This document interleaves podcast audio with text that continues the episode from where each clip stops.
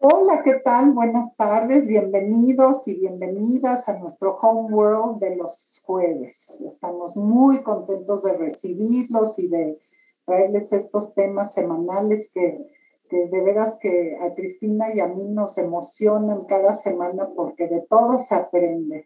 Y en el Home World pues hemos tenido la oportunidad de ponerles temas de alto interés, muy diversos. Y bueno, el día de hoy creo que van a estar gratamente sorprendidos con este tema tan lindo que es el consumo responsable. Y bueno, pues muchas veces nos preguntamos si lo que comemos nos ayuda a reducir tallas o a mejorar la circulación o a mejorar nuestro aspecto físico. Pero ¿te has preguntado si lo que consumimos eh, puede salvar el planeta? Creo que es una pregunta que, todos hoy día nos debemos de, plantear. Y aquí hay varios elementos a tener en cuenta, porque salvar el planeta puede significar una serie de macroacciones que las vemos inalcanzables. Decimos, no, no está en mis manos poder ayudar, pero realmente sí podemos hacer mucho con poco esfuerzo inclusive. Entonces, el día de hoy, David Olvera nos va a platicar sobre varias acciones que podemos tomar en nuestra vida diaria que van a ayudar a que contribuyamos a, a salvar nuestra casa, nuestro planeta. ¿No crees, Cris, que este es un tema maravilloso? Y bueno, eh, pues muy buenas tardes a todo el público que nos escucha cada semana. Me da mucho gusto estar nuevamente con Patti, como siempre, y bueno, este día con David Olvera. Bienvenido, David, a, este espacio de reflexión y de reflexión sobre temas no solamente de interés, sino donde estamos de alguna manera involucrados, ¿no? Cuando hablamos de este tema de consumo responsable, yo creo que nos remite principalmente a cómo estamos eh, cuidando la tierra porque finalmente es nuestra casa, ¿no? Cuidamos nuestra casa, que esté bien decorada, nuestro, nuestra recámara, eh, tal vez si tenemos visitas, pues hacemos una disposición muy linda. Sin embargo, lo que realmente, ¿sí? Nos da un lugar aquí, ¿sí? En el mundo es la tierra. Y realmente eh, tomamos acciones responsables respecto a la misma, y bueno, pues yo creo que tú nos, nos podrás hablar de este tema que no es menos importante porque todos somos responsables de, cuidarla y parte de cuidarla es el consumo, es qué tomamos de ella, ¿sí? ¿Qué, qué, eh, qué elementos realmente nos aportan algo y, y cuáles realmente no y a veces los tomamos y no nos van a servir para nada. Entonces, bueno, eh, no, no me quiero extender más, pero eh, pues bienvenido y, y, pues continuemos esta plática. Sí, David Olvera, realmente hemos tenido unas pláticas tan enriquecedoras y, y ayer estábamos precisamente platicando sobre el tema y me decía, mira, Patricia, primeramente debemos saber que así como nuestro cuerpo requiere de algunos elementos básicos para vivir, como el agua, los nutrientes, una buena condición física, sales, minerales, una temperatura corporal idónea y ahora, muy sabido, una buena oxigenación. Creo que esa, esa parte ha sido fundamental, no la teníamos tan en el radar hasta que nos pegó esta pandemia y vimos que la oxigenación era fundamental para la salud y, hasta fuimos muchos a comprar nuestro oxímetro, ¿no? Por si pasaba alguna, algún tema que nos complicara el tema de la oxigenación como el COVID. Este, pero también nuestro planeta tiene también ciertas necesidades e indicadores que nos permiten mantenerlo estable y en buenas condiciones. y, para seguir recibiendo los beneficios que, tenemos como el agua, el alimento, el oxígeno, el suelo, el, el bosque que tanto anhelamos a veces estar y la biodiversidad, eh, pues hay que cuidarlo, hay que alimentarlo también, hay que saber que, que si no lo cuidamos no vamos a recibir estas bondades de nuestra casa, el planeta. Entonces, este, la biodiversidad, escuchamos este término muchísimo a diario y, debemos de saber que es muy importante para nuestra vida, pero también es muy importante para la vida del planeta. Entonces, hoy creo que vamos a entender con más claridad cuáles son estos términos y cuáles son estos cuidados que debemos de atender. Y bueno, presento a David Olvera, primero y antes que nada un gran amigo, un gran aliado en, muchos eventos que hemos hecho en conjunto y, y, de los cuales hemos aprendido. Él es el director de proyectos de Conservation International, una gran organización que ha tenido un crecimiento exponencial en nuestro país. Entonces, este, pues ya no me extiendo más porque tienes una preparación increíble, David, pero lo que queremos es escuchar de ti, este, pues por ejemplo, cuáles son los elementos que nos permiten decir que el planeta está en buenas condiciones. Pero primero y antes que nada, Cristina yo te damos la bienvenida. Muchas gracias, muchas gracias Patti, muchas gracias Cristina. Una disculpa un poco que hay un ruidito de fondo, pero vengo llegando de visitar una comunidad mar maravillosa de café aquí en la Sierra Madre de Chiapas. Y pues también me dio oportunidad de tener elementos para poder compartir con ustedes, ¿no? Y creo que lo que dijo, me, gustaría llamar la atención esta introducción que, que hiciste, Pati, es súper interesante, súper importante y tienes toda la razón. Y yo creo que lo podemos ejemplificar muy bien con lo que dijo Cristina. Nosotros somos una caja, una casa, ¿no? Y el planeta es una casa también, es una caja que tiene cosas adentro. Nosotros, yo cuando he tenido oportunidad de dar pláticas con, de diferentes tipos, ¿no? Cuando hablo incluso con, con compañeros en las comunidades, decimos, imagínense una cajita, ¿no? una cajita o su propia casa y todo está ordenado. De hecho, no ponemos la mesa con las patas hacia, hacia arriba, siempre las ponemos hacia abajo, los platos los usamos en las, en las mesas, el área donde cocinamos, todo está organizado. Cuando llegamos y hacemos movimientos, pues primero alguien nos va a regañar porque no es nuestra casa, ¿no? Pero segundo, se va a ver algo raro, ¿no? O sea, va a pasar algo y vamos a, a mirar lo raro, pero en otras ocasiones ¿no? Puede ocasionar problemas. O sea, si la cocina está cerca de la cama, pues entonces puede incendiar la cama, ¿no? O cosas por el estilo. En nuestro cuerpo lo mismo, ¿no? Tenemos varios elementos que están permitiendo que funcione nuestro cuerpo de manera adecuada. Y cuando un elemento no está funcionando de manera adecuada, puede desestabilizar todo. Y bueno, yo no soy médico, pero es lo que, lo que sucede, ¿no? El planeta igualmente es una caja, una caja que está interconectada y que las acciones que pasan o las acciones que provocan ciertos cambios, ¿no? Subirle más o bajarle un tantito a ciertos elementos, lo que hacen es que desestabilizan el planeta, ¿no? Desestabilizan nuestra propia casa, ¿no? Y a nivel muy eh, eh, científico, hay varios investigadores que han hecho estudios muy interesantes, ¿no? Me quiero remitir a, Richardson, a Rockstrom, ¿no? Que escribieron un, un, artículo científico sobre los límites planetarios en el 2015 y ellos hacen un análisis de esos elementos, así como mencionaste, Patti, eh, que la temperatura, que los nutrientes en nuestro cuerpo, que la oxigenación.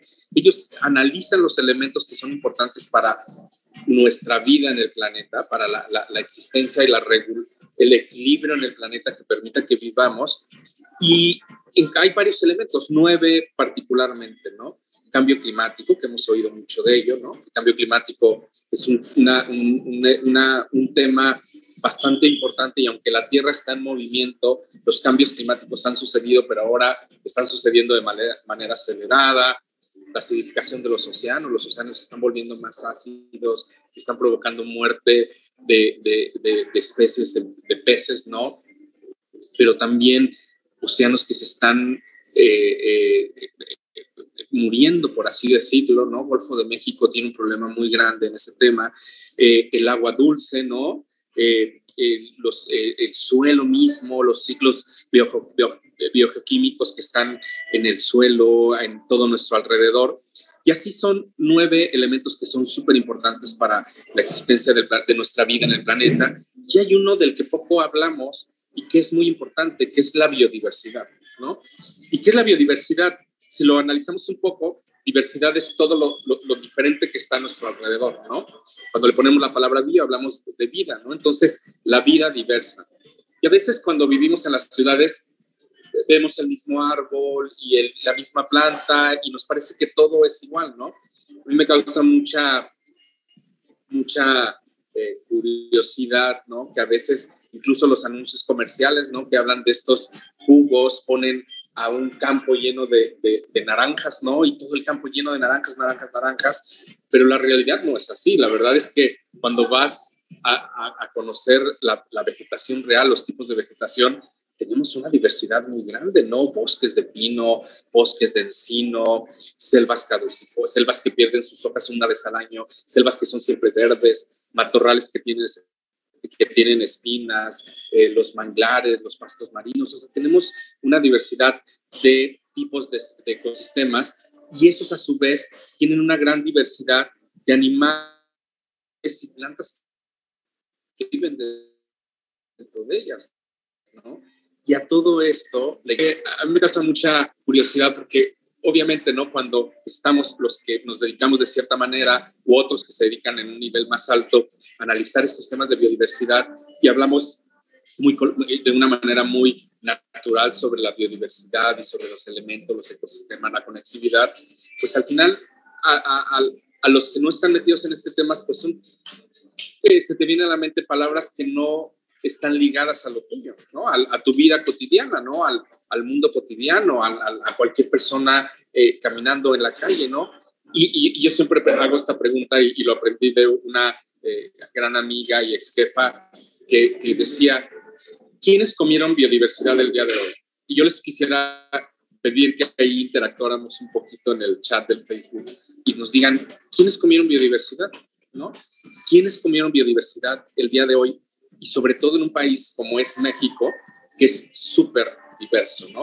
Biodiverso. Nosotros ocupamos de los primeros lugares en el mundo de biodiversidad por, por, todos estos diferentes ecosistemas que tenemos. Entonces tenemos plantas y animales que están adaptados a esos ecosistemas. Pero algo muy importante que tiene México es que gracias a esta biodiversidad nosotros hemos sido centro de domesticación y de origen de muchos alimentos.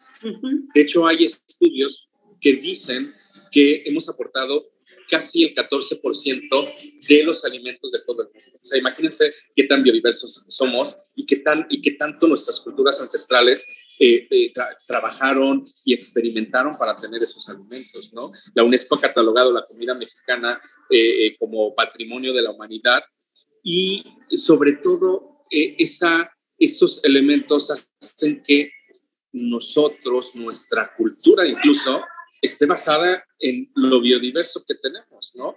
Y tan solo por dar algunos elementos, ¿no? ¿Qué me dicen los que, si, escribieron por ahí en el chat, ¿quiénes comieron biodiversidad? ¿Quién, ¿Quiénes comieron chocolate el día de hoy? O desayunaron chocolate, ¿no? Pues el chocolate se domesticó bueno, hay, eh, eh, eh, estudios ¿no? que saben que, se identifica el cacao desde las tierras en la Amazonía, pero fue domesticado en México. ¿no? Tomate, calabaza, la chía, algunos chiles, la calabaza, el chayote, el guasonte, la piña, la papaya, la guayaba, el, el maguey, el maíz, ¿no? ¿Quién, quién, quién no? El maíz que nos identifica, que además es la base una de los elementos alimenticios base para con varias comidas en el mundo, ¿no? Entonces, pregunto, ¿quiénes han comido biodiversidad? Pati, ¿qué, ¿qué, comiste biodiversidad hoy? Cristina, ¿qué comiste de biodiversidad? bueno, fíjate que ahora que, que lo comentabas, que además me encanta porque en mi vida había, nadie nunca me había hecho esta pregunta de qué, qué, biodiversidad comiste, ¿no? Decimos qué productos, qué verduras comiste. Entonces, bueno, te puedo decir que desde la mañana bueno, comí, hablando de, verduras, de frutas, comí fresas, comí eh, brócoli, comí eh, calabaza, comí zanahoria, comí papa, comí, me falta algo más, eh, cilantro, porque bueno, tenía la sopa de cilantro. Y bueno, pues ya vi que sí comí varias verduras, ¿no? Más la ensalada de lechuga con jitomate. Y, y bueno, es interesante porque porque es algo que uno no se cuestiona a veces, ¿no? Porque siempre lo pensamos en función de los grupos de alimentos y no en términos de biodiversidad. Entonces me parece muy interesante lo que estás diciendo, porque sí es importante que, que lo veamos también desde este enfoque, porque yo creo que vamos a entender más la importancia justamente también de meter a nuestra casa, que es nuestro cuerpo, ¿no? Porque estamos hablando de, de, la casa a la tierra, pero también nuestro cuerpo es una casa al que hay que alimentar, hay que cuidar, y, y, cómo nos vinculamos con esta biodiversidad del planeta, con nuestra propia eh, la biodiversidad que consumimos hacia nuestro cuerpo. Totalmente, pues yo, tú te alimentaste muy bien, Cristina, no sé si yo si yo este, consumí tanta biodiversidad, pero haciendo tiempo, este, pues yo todos los días me tomo un licuado tempranito de plátano, pero hay un, hay un elemento ahí que incluyo que es la espirulina. Y la espirulina, este, digo, ahora pues ahora, ahora sí que ya la trato de comprar la más natural posible, pero, pero esa alga eh, es prehispánica, ¿no? O sea, es lo que le daba la fuerza a los indígenas para, pues no sé si para construir estas maravillas arqueológicas de las cuales disfrutamos, pero pues yo no tengo planeado este, construir una pirámide de esa, de esa magnitud, pero sí trato de tener la energía máxima para, para mi jornada que a veces es, es larga. Entonces, este, yo creo que, es una maravilla y, da tristeza saber que, en el lago de Texcoco, que era donde más se producía el alga de, la espirulina, pues desafortunadamente, pues nuevamente hemos arrasado con esa maravilla y pues caray, ¿no? Pero este, yo, yo quisiera preguntarte, David, porque escuché que que Cristina consumió fresas el día de hoy. Entonces, ayer, eh, cuando estábamos platicando, eh, tú decías, eh, y Elisa, que estaba en la conversación también, decían que qué sabios eran los agricultores del pasado, ¿no? Este, los, los prehispánicos, inclusive, yo creo, porque ellos tenían las temporadas muy bien medidas. Entonces, si, si no era temporada de fresa, pues no era temporada de fresa, ¿no? Porque no se daba en ese momento, en ese clima, no forzaban las, las cosechas. Entonces, como bien dice el título, la manera en que consumimos puede eh, contribuir a la conservación del planeta si es que le hacemos caso al planeta, ¿no? Sí, y además... Sí, adelante, adelante. No, no, no, no, eh, adelante tú, ya luego yo ya te pregunto. no, gracias. No, y fíjate que muy importante lo que están comentando, ¿no? O sea, fueron, o sea, tan solo 10 mil años, ¿no? Para mejorar nuestra actividad con el biosimple que dio posteriormente como resultado el maíz, que es la base alimenticia de muchas culturas en el mundo, ¿no? Y que además eh, hay gente que se dedica a estos estudios y hay más de 50 diferentes maíces, ¿no? Han encontrado, y, alguna vez lo escuché de este, ahorita lo olvidé, el, nombre de Rafael, su apellido, pero que ha trabajado mucho el maíz, ¿no? Y que nos... ¿Perdón?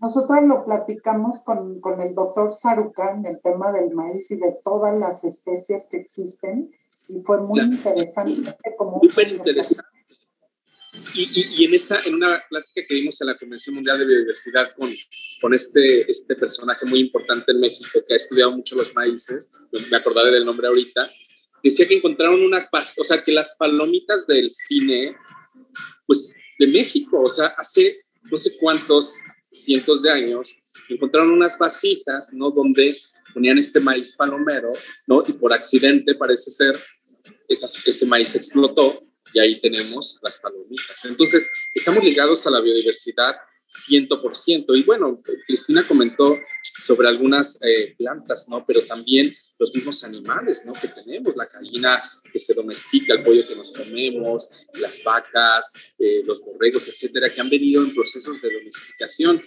y que es muy importante y en un ratito platicaré algunas cosas que son bastante importantes a considerar para que nosotros aportemos a este planeta. Entonces, actualmente estamos viviendo una época... Nada más remitiéndome a lo, a lo que comenté, en cuestión de, de, de, que las cosechas tienen su tiempo, su clima, su momento, y que nosotros hemos forzado muchas cosechas y, y obviamente pues la cantidad, ¿no? Entonces, me gustaría que tú desde tu expertise nos dijeras, ¿es, ¿es correcto eso? O sea, ¿ese es parte del descuido que hemos tenido con la tierra? Completamente, completamente. Yo no sé si el refrigerador fue un invento para salvar la, la, vida o no, porque al momento que entonces empezamos a procurar conservar esos alimentos que ya no son de temporada, sino que entonces tiene la fresa que pues que la tienes en el verano, ¿no? Y que a lo mejor, no, no, sé el ciclo de la fresa, pero a lo mejor es de momentos más fríos, ¿no? Pero lo veo yo, yo vivo en Chiapas, ¿no? Y la gente en las comunidades es súper interesante, estudios que hemos hecho con la Universidad Autónoma de Chiapas, en, los, en las parcelas o en los patios donde la gente produce su cacao, por ejemplo, pues a lo largo de todo el año cuando no hay cacao, hay mamey, hay plátano, hay vainilla, hay flores, hay un montón de hierbas que se comen, otras tantas que son medicinales. Pero además, fíjate que algo muy interesante que dice Patti, no solo es el hecho de que si no consumes en el momento por salud, pero también a nivel económico tiene un impacto, ¿no? O sea, si tú, o sea, si alguien en una hectárea, por ejemplo, hemos encontrado hasta 100 diferentes tipos de, de, de, de plantas que se comen o que se venden y que permiten ingresos a los productores, ¿no? Y obviamente si tú promueves la producción en ciertas épocas que no son considerables, pues tiendes a, a gastar más. Por ejemplo, el 70% del agua que está para producir alimentos, el 70% del agua que usamos en el, eh, los seres humanos, la usamos para producir alimentos, ¿no? Cuando de manera natural mucho alimento se produce de acuerdo a la temporada de lluvias, ¿no? O sea, la temporada de lluvias y secas determinan que algunas plantas den fruto, de flores, etcétera, pero como nosotros queremos satisfacer la necesidad de un producto en particular fuera de temporada, tenemos que extraer el agua para poder producir claro. ese alimento que no es de temporada, ¿no? Y eso Sí, sí, sí, sí, adelante. No, eh, es que ahorita que decías esto de temporada, luego, luego se me vinieron a la mente, eh, pues los productos congelados y enlatados. Entonces, de alguna manera, forzamos la naturaleza, ¿no? Es una manera de forzar la naturaleza y de no sintonizarse con la naturaleza, porque yo creo que en el momento, y como lo decía Patti, como lo, lo, has dicho tú, que empezamos a consumir lo que la tierra nos está dando en ese momento. Sí, pero siempre queremos muchas veces algo fuera de temporada, ¿no? A mí me ha pasado que de pronto, no sé, necesito piña, ¿no? Y acabo comprando piña enlatada, ¿no? Para un postre o hasta o productos congelados. Entonces, eh, sí me gustaría como que nos platicaras cuál es el impacto de no consumir la, bio, la, la biodiversidad que, que se produce en el momento, que se produce por la temporada. Sí, bueno, un impacto muy grande es consumir demasiada agua. El otro, perder suelo, eh, perder vegetación que está dando, hace tiempo estaba en una reunión caminando en cacao y entonces la gente decía, no, pero estos árboles no son importantes, tienen todos los árboles, metan cacao, metan solo café. Pues bueno, el hecho de que estén los árboles, las flores, entonces las, los polinizadores como las abejas, que no solamente la abeja que conocemos eh, amarilla con negro, sino hay un montón de, de, variedades de abejas que están polinizando, ¿no? Actualmente, imagínate qué terrible es que en algunos sitios tienen que contratar eh, abejas, eh, así literal abejas o, los panales, para hacer su, trabajo de polinización, porque estamos perdiéndolo. ¿Por qué? Porque queremos productos. Un ejemplo bien importante, Cristina, Patti, es el tema de la carne. No, yo siempre me, me, me, me, sorprendo mucho en algunos sitios, en Chiapas pasa, ¿no? Que tenemos a las vacas y las vacas están, y las ves en el campo flaquísimas, ¿no? ¿Sí? Y, y súper estresadas. ¿Por qué? Porque pues en estos sitios llueve seis meses sin parar y tienes secas seis meses. No es una tierra de vacas, tierras de vacas en el norte. ¿Por qué ves vacas tan grandes en el norte? Eran las grandes migraciones de los búfalos que pasaban en Estados Unidos y México en el norte. Y pues ahí están los pastos que sirven para esos grandes animales. Los mueves a sitios como Chiapas, donde los terrenos, para empezar, no son planos, los pastos no son los adecuados. Entonces estás produciendo vacas usando mucha agua para producir el pasto y teniendo vacas estresadas que después tienen enfermedades y pues consumes una carne que no es de buena calidad, ¿no? Eh, claro. la, extinción de las especies, ¿no? O sea, también no hemos cuidado y, no las hemos procurado y nos hemos acabado las especies. O sea, creo que estamos viviendo el antropófago, se llama, ¿no? Y, eso es terrible. Eh, hay estudios que dicen que estamos viviendo actualmente en el antropoceno. En estos cambios geológicos estamos viviendo el antropoceno y antro es humano. Es decir, el hombre está cambiando. una de las mayores extinciones que han existido en nuestro planeta se debieron a un grande meteorito que cayó y que acabó con los dinosaurios pero es terrible que nosotros como seres humanos estamos acabando con nuestra biodiversidad en este momento y no somos externos, somos internos. Y lo peor es que te beneficias de esa biodiversidad, pero estamos acabando con ella. ¿Y cómo acabamos, Cristina? Lo dices muy bien, pues no estamos conservando el ecosistema. Está bien comer, pero come en temporada, ¿no? O come las cosas que se dan en el lugar donde vives, ¿no? Claro. Pero ¿no? Y, cuando nosotros, nosotros en Conservación Internacional trabajamos con grupos de productores para eh, introducir buenas prácticas que permitan, por ejemplo, tener café, cacao, miel bajo sombra, le llamamos, es decir, conservar en la, en la mayoría de lo posible los árboles forestales para mantener la estructura del ecosistema. Y la razón por la que lo hacemos es porque cuando hacemos estas prácticas cerca de áreas protegidas, podemos lograr que las especies, ¿no? Como el jaguar, como el tapir, como la pava, como el pacuil, que son especies emblemáticas en peligro de extinción, puedan caminar más allá del área protegida, que también puedan caminar en los sitios que están siendo producidos, pero producidos de manera sostenible, ¿no? Y que mantienen el ecosistema. Si tú quitas todos los árboles para producir café o cacao, pues entonces se seca más rápido la tierra. Es decir, no logras que se mantenga la humedad, entonces requieres como consecuencia más agua, generas un monocultivo que genera plagas y enfermedades, pones más agroquímicos y entonces pues es un cuento de nunca acabar. Sí, fíjate que muchos, muchas de las personas que están aquí presentes en el programa podrían decir, bueno, pero nosotros no trabajamos el campo, eh, nosotros no acabamos con la tierra, nosotros no, no tenemos nada que ver con el monocultivo. Nosotros no metimos vacas donde, donde no era un, donde eran tierras que no tenían vocación para, para vacas. Sin embargo, eh, ¿cuál es el papel o el rol que tendríamos que tener en una ciudad? Porque digo, yo entiendo que, que, es importante consumir, ¿no? Yo ahorita, fíjate que hace mucho tiempo fui a hacer un trabajo a Hidalgo y de pronto pues pasé por un campo maravilloso y me paré y estaban, eh, eh, era un, campo de calabazas y de pronto vi flor, así, la flor de calabaza que estaba, pero maravillosa, fresca, eh, y luego, me bajé que si me la vendían. Entonces me dijo, no, yo les vendo la calabaza. Le dije, no, yo quiero la flor de calabaza. Fíjate qué curioso que estos productores estaban más enfocados en vender la calabaza que la flor. Finalmente compré la flor, llegué a mi casa, hice una sopa deliciosa y dije, qué maravilla es.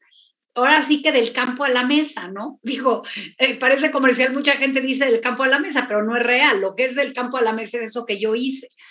Pero, pero más allá de, estas experiencias que muchos hemos tenido de, consumir la biodiversidad que tenemos a nuestro alcance, ¿Qué podemos hacer las personas en la ciudad para tener conciencia de esto? Porque yo puedo ir a cualquier súper, tal vez no es temporada de fresas, y voy a conseguir fresas. Y si no, las compro enlatadas. Y si no, pues me voy a ir a ver a qué mercado para conseguir cierto producto. Entonces, ¿qué tendríamos que hacer las personas que vivimos en una gran ciudad como México, que tenemos grandes mercados como la Merced, San Juan, Jamaica, la central de abastos, donde aparentemente podemos conseguir todo en cualquier momento del año. Eh, pero ¿qué tendríamos que hacer para vivir con esta en consonancia con la biodiversidad? Yo creo que has dado unos elementos muy importantes. Hay que regresar a lo que pasaba antes, ¿no? Antes yo recuerdo a mi, a, mis, a mi mamá, a mis tías, ¿no? A mi abuela yendo con el morral, ¿no? Al mercado. Y pues en el mercado, a diferencia del supermercado, es que las verduras pues son frescas, no tienes que ponerle cosas para que duren, porque realmente se echan a perder si no, si no las consumen, ¿no? Pero además, ajá, yo estuve, hay un programa que tienen en Francia que, que se llama Comérselo. Estamos buscando la naranja perfecta, la fresa perfecta, la, ¿sabes? Y, no, o sea, lo natural es perfecto porque nos alimenta perfectamente bien y entre más perfección buscamos, pues hay más químicos detrás de ello, ¿no? Entonces, eh, o sea, comer que si está manchado, pues es parte de su historia natural, ese alimento, ¿no? Hay que mirar si está eh, apetecible y comerlo, ¿no? El, regresar al mercado, que además te regresa a ser comunidad, ¿no? A volver a, convivir. Cada vez estamos más alejados y con la pandemia peor de la convivencia, pero regresar a los mercados, regresar a los tianguis. Ahora ya hay tianguis muy específicos que suceden en Ciudad de México. Hace muchos años que no vivo allá, pero que yo escucho y me entero, donde llevan, los, la gente sigue bajando con sus comunidades, con sus cosas y los compra y algo tan importante, Cristina, que hacemos a veces es el regateo, que aunque forma parte de nuestra cultura, pero no tenemos ni la menor idea de qué tanto hace la gente bajando, trabajando bajo el sol, ¿no? Para tener el buen jitomate, el buen café, el buen cacao, entre otros, ¿no? Otro tema que se ha vuelto muy, muy de moda y que, y que en, las ocasiones funciona es el tema de estos alimentos que ya tienen una certificación. No es que sea que tengan que comprar eso, ¿no? Pero bueno, a nivel del mercado, ¿no? En supermercados ya hay alimentos en donde hay certificaciones que te ayudan a tomar buenas decisiones porque sabes que lo usaron, eh, que no usaron agroquímicos, que además conservaron el ambiente. Nosotros estamos trabajando mucho con varios de nuestros socios para poder integrar un elemento que es la biodiversidad como elemento adicional de, de la compra de un producto. Es decir, que puedas comprar una bolsa de café una bolsa de cacao, de mermelada, lo que sea, y que tenga un sello que dice, bueno, este producto está conservando al jaguar, ¿no? Y entonces dices, ah, bueno, o sea, con comprarlo, pues, ¿qué es lo que estoy haciendo? Permitiendo que los bosques permitan y que el jaguar camine libremente, ¿no? Hay comunidades que se quejan a veces del jaguar, ¿no? Porque se come a sus, a sus borregos, a sus vacas. Y lo que hacemos nosotros en Conservación Internacional es que buscamos la manera de incentivar ¿no? el mantenimiento de esos jaguares. ¿no? Algunos productores, incluso que se dedican a la colecta de ciertos productos, están trabajando con nosotros monitoreando a estas especies de jaguares, de tapir, de, de muchas especies. Pueden buscarnos en Conservation International o Conservación México, donde pueden ver videos donde los productores están además monitoreando y eso le agrega un valor adicional, porque no solo, yo le decía a Pati cuando hablábamos de esta plática del día de hoy, no solo hablar de un producto que tiene agroquímicos o no, sino un producto que mantiene el bosque y que permite que las áreas protegidas se conecten, entonces las especies puedan caminar.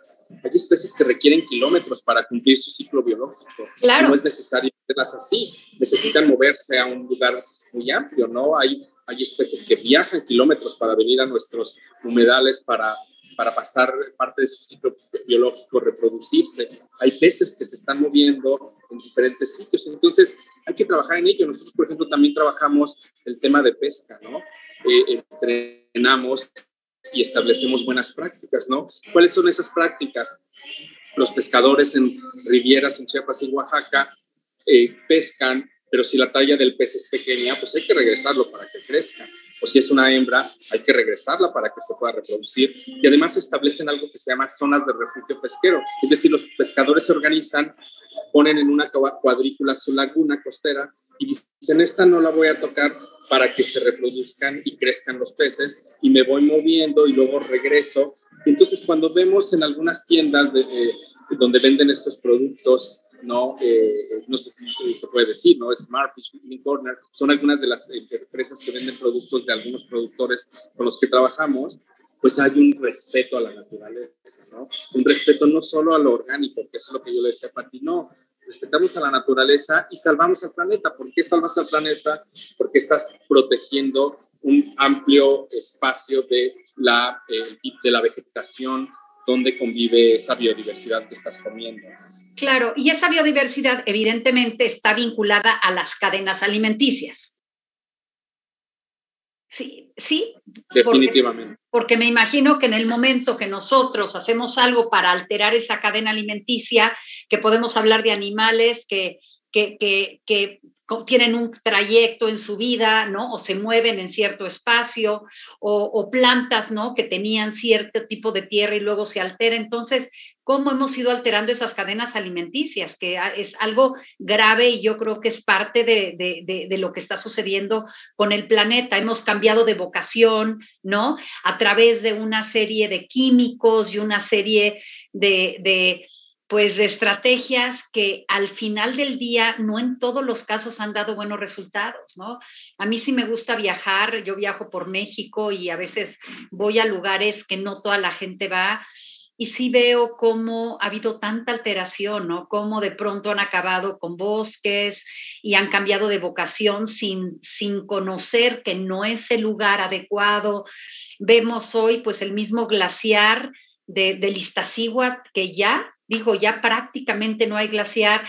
Y bueno, como nosotros seguimos viendo los volcanes con poquita nieve, no nos damos cuenta que, que el glaciar obviamente está desapareciendo y que algo ha habido, ¿no? Que hemos alterado esta, esta naturaleza, me imagino, esta biodiversidad. Me imagino que, que hace un tiempo eh, en, los, en los volcanes había animales que ahora ya no existen. ¿sí? Y digo, por ejemplo, eh, eh, fue muy sonado el caso el año pasado en Monterrey o hace dos años que de pronto pues apareció un oso, ¿no? Y que eh, en un parque la gente iba caminando y les apareció un oso enfrente. Como que eso ya no es tan común. Digo, bueno, qué maravilla que todavía pueden vivir en su hábitat, ¿no? Y que lo respetemos, pero esos son contados los lugares. Sabemos que en México, bueno, eh, eh, en, en, los alrededores había muchísimo venado. En Valle de Bravo, yo tengo unos amigos que tuvieron un gran proyecto para regresar a los venados, a su hábitat, ¿no? En Valle de Bravo. Hicieron un gran esfuerzo y tú no sabes cómo tuvieron que, luchar por gente que los mataba, ¿no? Los matan antes de tiempo, eh, no dejan que, tengan este ciclo, sí, de reproducción para, que, para dar la continuidad. Entonces, y eh, cuando hablas de todo esto de biodiversidad, creo que podríamos hablar de muchísimos temas, pero sobre todo creo que cómo tomamos responsabilidad, ¿no? Porque ya hablamos de la alimentación, tú, me, tú hiciste una pregunta interesante, ¿qué comiste? ¿Qué, ¿Qué, biodiversidad comiste el día de hoy? Yo creo que una parte está vinculada a nuestra alimentación, a nuestro cuidado, la otra parte es eh, tomar de la tierra lo que realmente nos está ofreciendo en ese momento y no, y no forzar a la tierra para, para no tomar más agua de la necesaria. Pero más allá, o sea, ¿qué tendríamos que hacer para que para contribuir a conservar nuestra casa, que es este, este planeta? Porque David se habla de mucho de muchas cosas. Yo creo que el cambio climático, bueno, es un tema que ha estado sobre la mesa ya hay varios años, sobre la huella ecológica que estamos dejando. Yo creo que hay muchísimos temas, pero para mí lo más importante es, bueno, ¿qué hago yo? O sea, ¿qué puedo hacer yo de diferente para contribuir, una, a no alterar las cadenas alimenticias, eh, a, no, a no tomar más de lo que debería de tomar, ¿qué es lo que tú nos podrías decir así como, como algunas acciones muy concretas de contribución al planeta? Sí, gracias, Cristina. Sí, muy, muy buen análisis. Yo creo que, que son pequeñas acciones que se convierten en grandes, ¿no? Y lo decía hace un rato, y, y un poco para ir eh, cerrando esta participación, yo creo que consumamos local, ¿no? O sea, creo que cada sitio te, te da cosas para cumplir sus necesidades básicas de alimentación, ¿no? Me preguntaban justo hace, ayer creo me preguntaban entonces si era bueno ser vegano, vegetariano o si era bueno comer de todo. Yo creo Okay que, el cuerpo necesita de todo, ¿no? Y ahora, gracias a la ciencia, eh, sabemos que podemos encontrar ciertos nutrientes en ciertos tipos de alimentos, ¿no? Sin consumir carne, ¿no? Pero también creo que eh, tenemos que consumir carne, la, necesitamos, pero hay que saber cuándo y en qué cantidades. Si tu dieta la basas en, en carne, la huella ecológica que estás dejando por el impacto que tienen las vacas en sitios donde no deben de estar o el transporte que se hace de, de, llevar la carne de un sitio a otro y usar medios de transporte, pues la huella ecológica es grande, ¿no?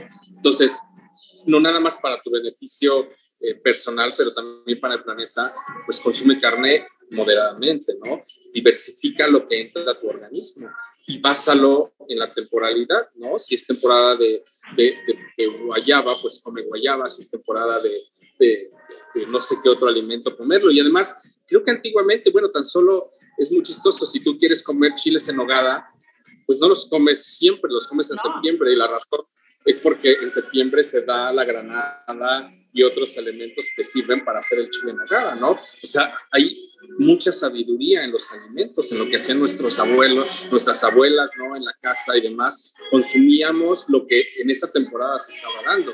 Claro, ahora lo puedes consumir con más frecuencia, pero entonces hay que ser conscientes nosotros de que eso está generando más consumo de agua, deteriorando el suelo y generando una huella de carbono más grande. Entonces, compra local, consume la temporada, consume eh, eh, productos que te garanticen que se mantuvo, no nada más que son orgánicos, sino que mantuvieron la estructura del bosque, que están permitiendo que las especies sobrevivan. Y pues ayuda, yo creo que sumarse a acciones con grupos de productores que están haciendo un esfuerzo muy grande para vivir pero también para ofrecernos estos servicios que nos ofrecen los ecosistemas, pues ayuda muchísimo, porque ahí ya conoces, ¿no? ¿Cuántos de nosotros eh, sabemos realmente de dónde viene eh, lo que estamos consumiendo? Lo vemos en el supermercado y es muy chistoso porque a los niños les preguntas de dónde viene X eh, producto y te dicen del refrigerador o del mercado, literal, ¿no? Cuando se ha perdido esta conexión con la tierra, ¿no? Y yo creo llevar a los hijos a esas granjas, a esos pueblos, a que conozcan cómo funciona, pues es muy interesante. Yo creo que hay que tomar en consideración la pandemia, yo creo que nos está dejando muchos aprendizajes, ¿no? Vimos muchos videos que cuando nos, nos eh, ¿cómo se dice? Nos encerramos en casa, pues varios animales regresaron a, las, a sitios, a las ciudades. ¿Por qué? Porque estamos viviendo donde era su hábitat, ¿no? Los osos, el, el lince, varios, eh, eh, varios videos alrededor del mundo corrían de que los animales estaban regresando, ¿no? Pues porque ahí están, pero están escondidos, ¿no? Y qué mejor que dejarles vivir o vivir en armonía. Claro, y fíjate, el respeto que es tan importante, eh, que muchos lo aprendimos desde pequeños a respetar la naturaleza, y, darnos cuenta que es de donde comemos, ¿no? Para mí eso es, eso es fundamental. Y a ver si, ¿qué tendría que ver el paisaje que vemos con cuidar o salvar al planeta? ¿Tiene relación? Sí, nosotros, eh, por ejemplo, en Conservación Internacional trabajamos con un enfoque de manejo integrado del paisaje o el paisaje, ¿no? ¿Qué es el paisaje? Pues cuando tú volteas a ver, y lo ponías un dato en un ejemplo, ¿no? Hay comerciales que pasan sobre jugos donde ves eh, completamente sembrado de árboles de naranjas, ¿no? Pues no, la vegetación no es así, la vegetación, dependiendo del tipo de vegetación, tú tienes una estructura diferente, ¿no? En, estas zonas del sur del país, pues tú ves la vegetación, dices el paisaje, tiene árboles, tiene arbustos, tiene rastreros, tiene frutas, pero también tiene, y entonces a eso le llamamos paisaje, pero también en un concepto más profundo, en el paisaje vivimos nosotros, y nosotros, o el hombre, toma decisiones sobre ese paisaje, sobre todo basadas en el consumo, es decir, los mercados ejercen cierta presión sobre ese paisaje y la toma de decisiones de la gente que vive en el, en el paisaje es muy importante para mantenerlo o no. Si sube la demanda de un tipo de café, que tal vez se da en, las, en la Sierra Madre de, Chiapas, pues los productores van a querer producir más para satisfacer esta demanda. Pero si tenemos productores o, más conscientes, mantendrán el, paisaje y tendrán límites con el mercado y entonces generas un producto que es responsable también. Entonces, el paisaje como tal sí es esa parte verde que vemos o esa estructura, pero al mismo tiempo también nos permite tomar decisiones de lo que consumimos, porque el paisaje lo que te brinda son servicios, servicios como el alimento, como el agua, como el suelo, que son los que necesita el hombre y que hay un mercado que lo está demandando y el mercado somos nosotros mismos. Entonces hay que cuidar también de qué manera consumimos y demandamos David, hace rato hablabas de que el 14% de la biodiversidad eh, México la ha aportado al mundo. Eh, de ese 14%, México conserva toda esa biodiversidad o se ha mudado a otros lados. Ya te voy a poner un ejemplo que, es un ejemplo que, conozco y que, con el que trabajo mucho, que es el tema del cacao. En, en, menos de 10 años se redujo en un 50% la producción de cacao en nuestro país. País que somos centro de origen de domesticación y que además alimentos como el mole, para alimentos como el mole es básico el cacao, ¿no? Entonces nosotros una de nuestras campañas era, ¿qué te parece consumir mole, eh, mole de, con cacao de África? ¿no? Porque África ahora es uno de los, de los continentes que produce más cacao, ¿no? Entonces, sí, se está mudando, lo estamos perdiendo. Lo estamos perdiendo porque, eh, a diferencia de otros países, lo estamos perdiendo porque eh, no lo estamos consumiendo. Hemos dejado de consumir cacao, consumimos azúcar con sabor a cacao. ¿No? Todo lo que ves en las tiendas, ¿no? Que se produce es azúcar con, con, sabor a cacao. Hemos perdido incluso culturalmente, nosotros consumíamos el cacao como un alimento que nos daba energía. Eh, Patti decía hace un rato el tema, ¿no? Entonces, eh, no lo estamos produciendo y tenemos que comprarlo de fuera. Así como eso sucede en otras cosas, ¿no? Toda la, la, la polémica que se dio a partir de la producción del maíz en Estados Unidos, ¿no? Nosotros somos gente de maíz, pero de, hay, alrededor de 50 variedades de maíces. Nosotros no nada más conocemos el maíz amarillo, pero el palomero, pero el rojo, pero el morado, pero, ¿sabes? Entonces, estamos perdiendo esa producción.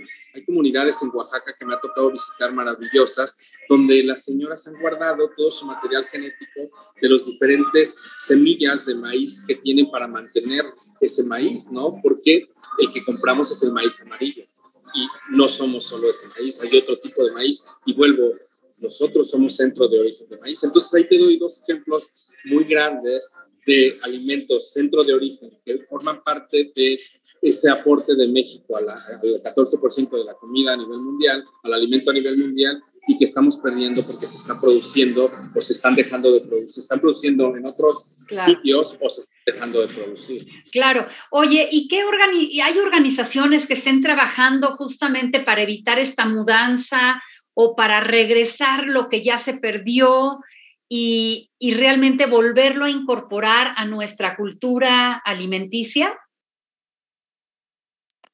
Sí, hay organizaciones. tendría que dedicarme tantito a buscarlo, pero en algún momento se los puedo poner, pero tenemos una organización de maíz que, bueno, no tenemos nosotros como seis, pero existe una organización de maíz muy interesante que están ayudando a hacer conciencia de retornar al maíz, ¿no?